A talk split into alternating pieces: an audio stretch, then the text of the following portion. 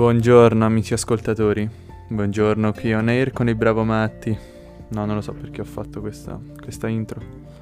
Mettiamo il silenzioso al telefono, bravo Matti, silenzioso al telefono non si vuol mettere perché l'abbiamo messo.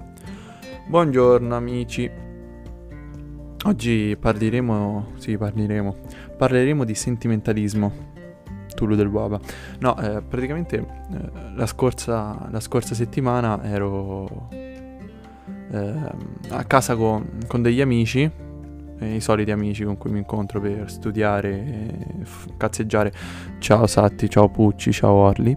E, ehm, diciamo che eh, parlando con loro son, siamo entrati nel classico discorso del fidanzato, della ragazza trovare la persona appunto a cui dedicare del tempo e, e roba del genere. E mh, argomentando questa cosa, la nostra amica Satti eh, mi parlava di un video.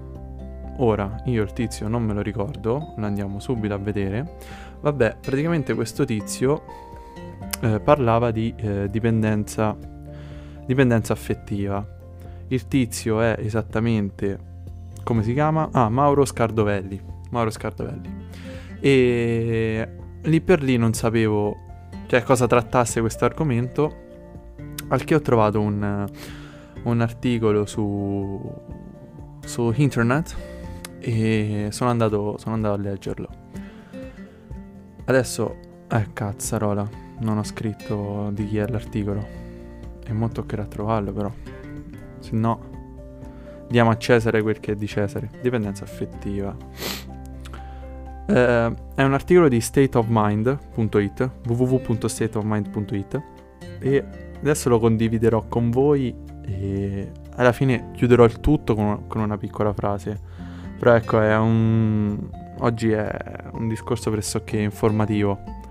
Eh, di divulgazione scientifica, se così vogliamo dirla, e se volete trovare il, um, l'articolo poi ve lo, ve lo ondullo su Instagram.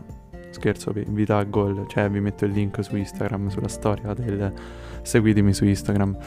Ok, allora, l'articolo inizia così. I sintomi della dipendenza affettiva, love addiction. Scusate sempre l'inglese, ma io l'inglese. Eh, domani inizio il corso. Comunque, sebbene la dipendenza affettiva per insufficienza di dati sperimentali non rientri tra i disturbi mentali diagnosticati dal DSM-5, ovvero il Manuale Diagnostico e Statistico dei Disturbi Mentali, essa viene classificata tra le New Addiction, ovvero nuove dipendenze di tipo comportamentale, tra cui si ritrovano la dipendenza da internet, il gioco d'azzardo patologico, la dipendenza da sesso, la dipendenza da sport, lo shopping compulsivo e la dipendenza da lavoro il gruppo di Reynaud, che è appunto, il, credo si pronunci così, comunque lui è il capo di questo gruppo di ricerca scientifica, che praticamente che ha fatto questo gruppo, partendo dalle analogie riscontrate con la dipendenza da sostanze, propone una, dif- propone, scusate, una definizione diagnostica della love addiction, che praticamente è basata sulla durata e sulla frequenza della sofferenza percepita,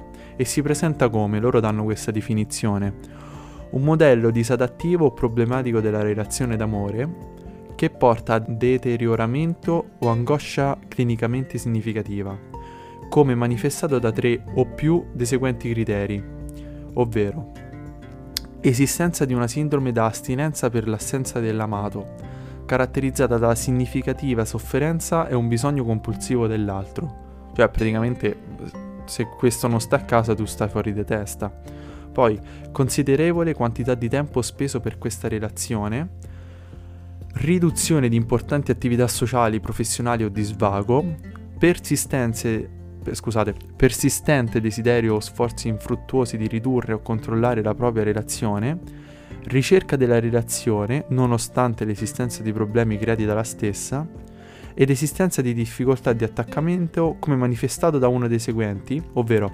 ripetute relazioni amorose saltate, senza alcun periodo di attaccamento durevole, o ripetute relazioni amorose dolorose, scusate il gioco di, di parole, caratterizzate da attaccamento insicuro.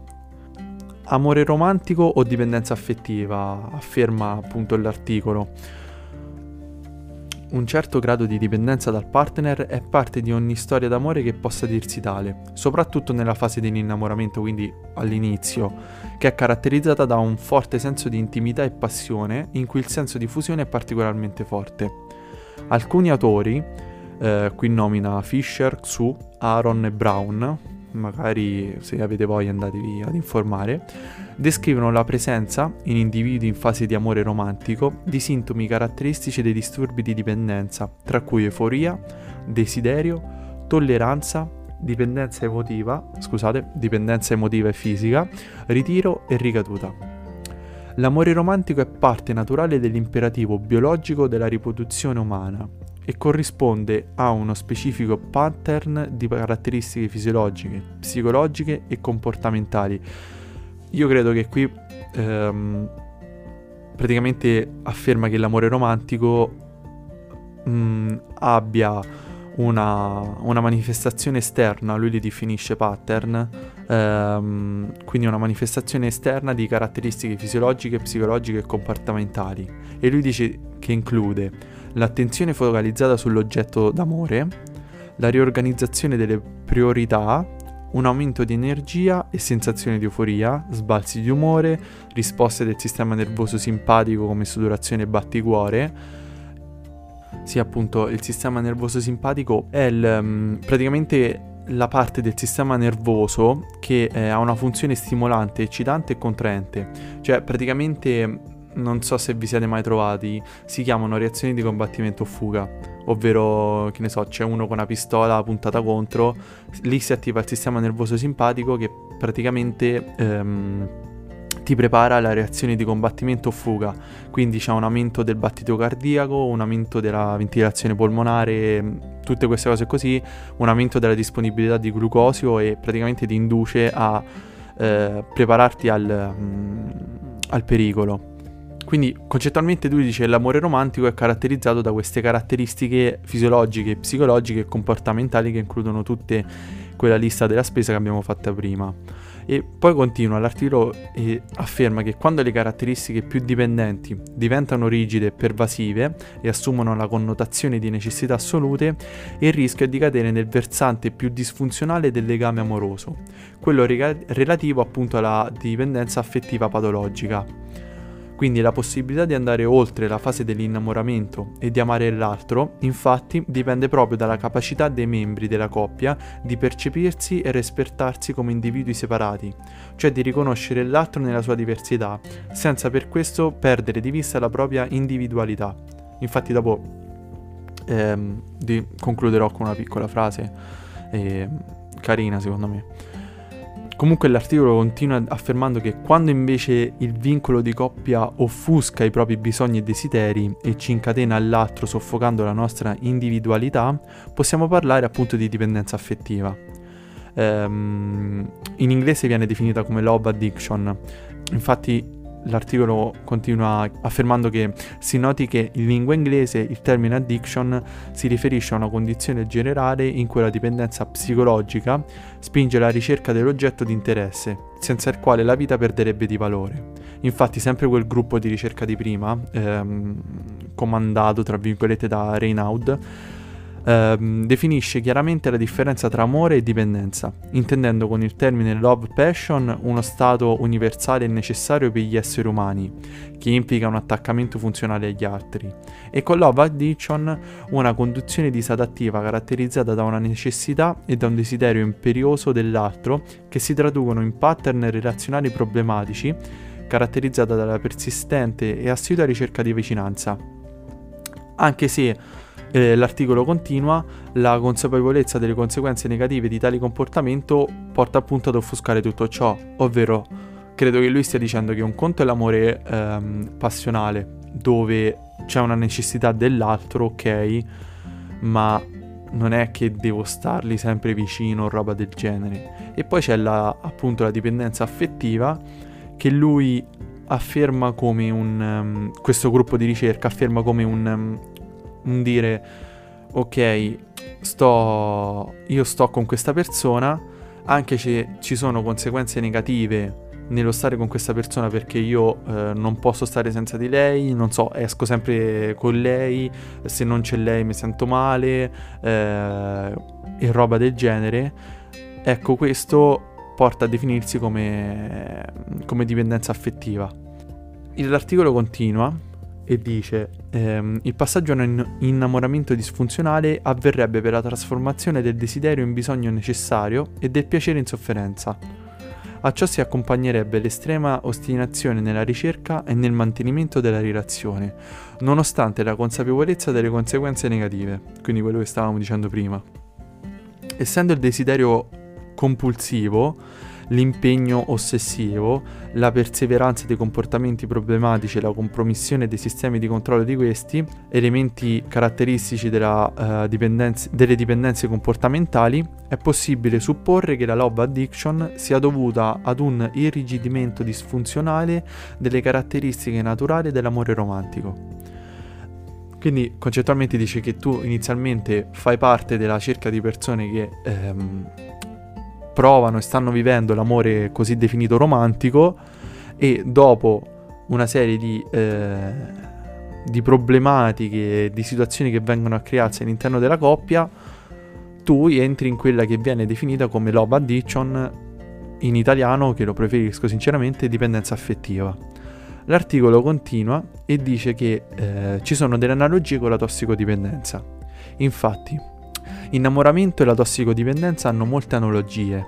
Sia gli innamorati che i tossicodipendenti sperimentano intensa euforia quando vedono il partner, che è la stessa euforia che caratterizza l'uso di una droga, il craving, che è un desiderio spasmodico e irrefrenabile verso il partner o per la droga, appunto, la tendenza a ricercare sempre più la vicinanza con il partner, che è lo stesso meccanismo che spinge i tossicodipendenti ad aumentare la quantità di droga di, a, da assumere, e Infine c'è l'ultimo punto che afferma che quando una relazione finisce, le persone innamorate hanno dei sintomi di astinenza che sono simili a quelli che si riscontrano nelle sindromi di astinenza dei, so- dei tossicodipendenti.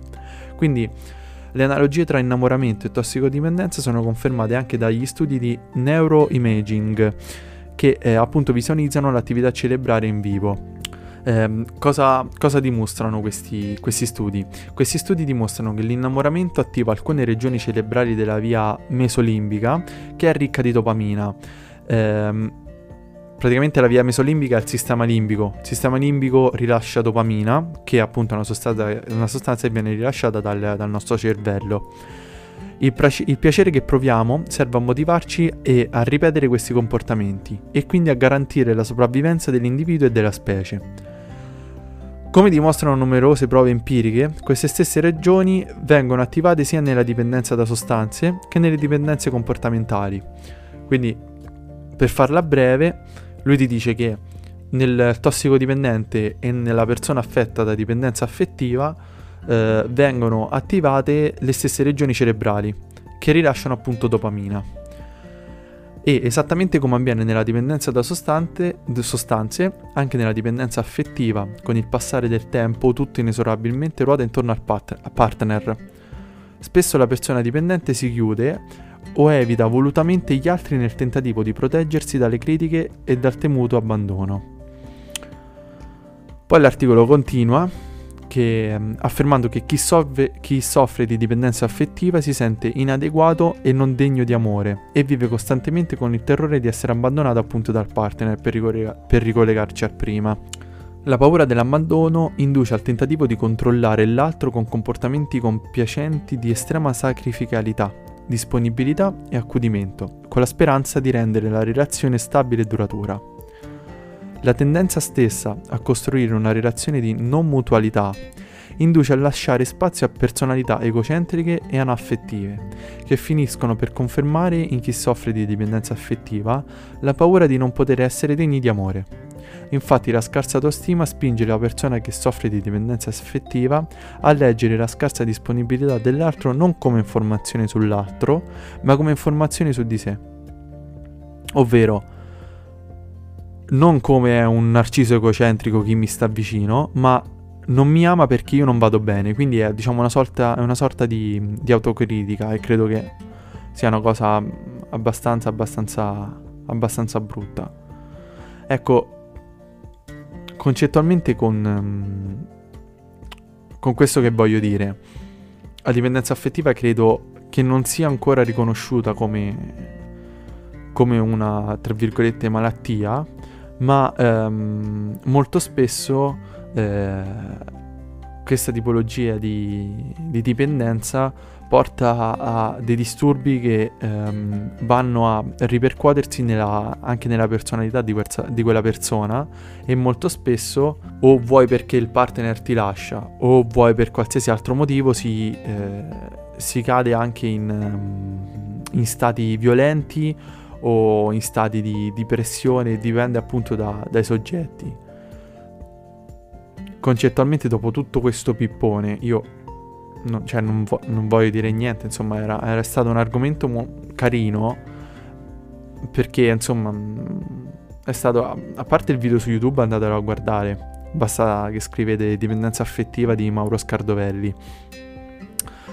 E poi eh, c'è una cosa brutta anche perché stare insieme a una persona, una persona deve essere un piacere, anche perché quello che credo voglia dire l'articolo è anche cioè il messaggio che questo articolo vuole mandare è appunto il, il dire guarda zio che se tu entri in questo loop dopo ti annulli, cioè annulli la tua persona perché magari non c'hai voglia di lavorare, non hai voglia di fare attività fisica, di uscire con gli amici e roba del genere. E diventa un, una sorta di, di continua autocritica che ovviamente porta a delle conseguenze gravi in un prospetto di vita sano. E d'altro canto, però, rileggendo questo articolo, mi viene da dire che eh, molto spesso, secondo me, accade anche per colpa del partner.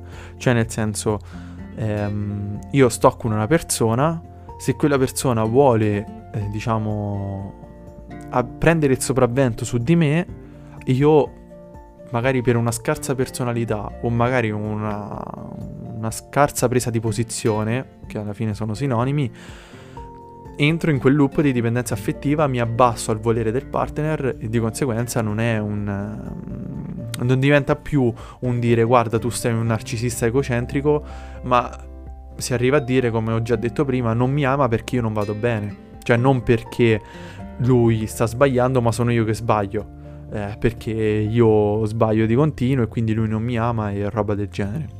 Ecco, l'ultima frase che, con cui vorrei chiudere le, diciamo, la registrazione, anche perché a quanti minuti stiamo? Eh, 20 minuti, porco zio, 20 minuti a parlare da solo è tanta roba. Ehm, l'ultima frase appunto che vorrei dire è circondatevi, no, circondatevi, mettetevi con, diciamo, frequentate persone che amano la vostra libertà, cioè sono felici della vostra libertà. Solo questo. Perché nel momento in cui io sono libero mi sento, sto veramente bene. Poi è una questione personale, non la dovete per forza condividere, ma un consiglio è circondatevi di chi ama la vostra libertà. Solo questo. E io con questa frase, a mo' di Shakespeare, vi, vi lascio e ci riprendiamo, rivediamo, risentiamo come volete al prossimo podcast. Ciao ragazzi, un saluto.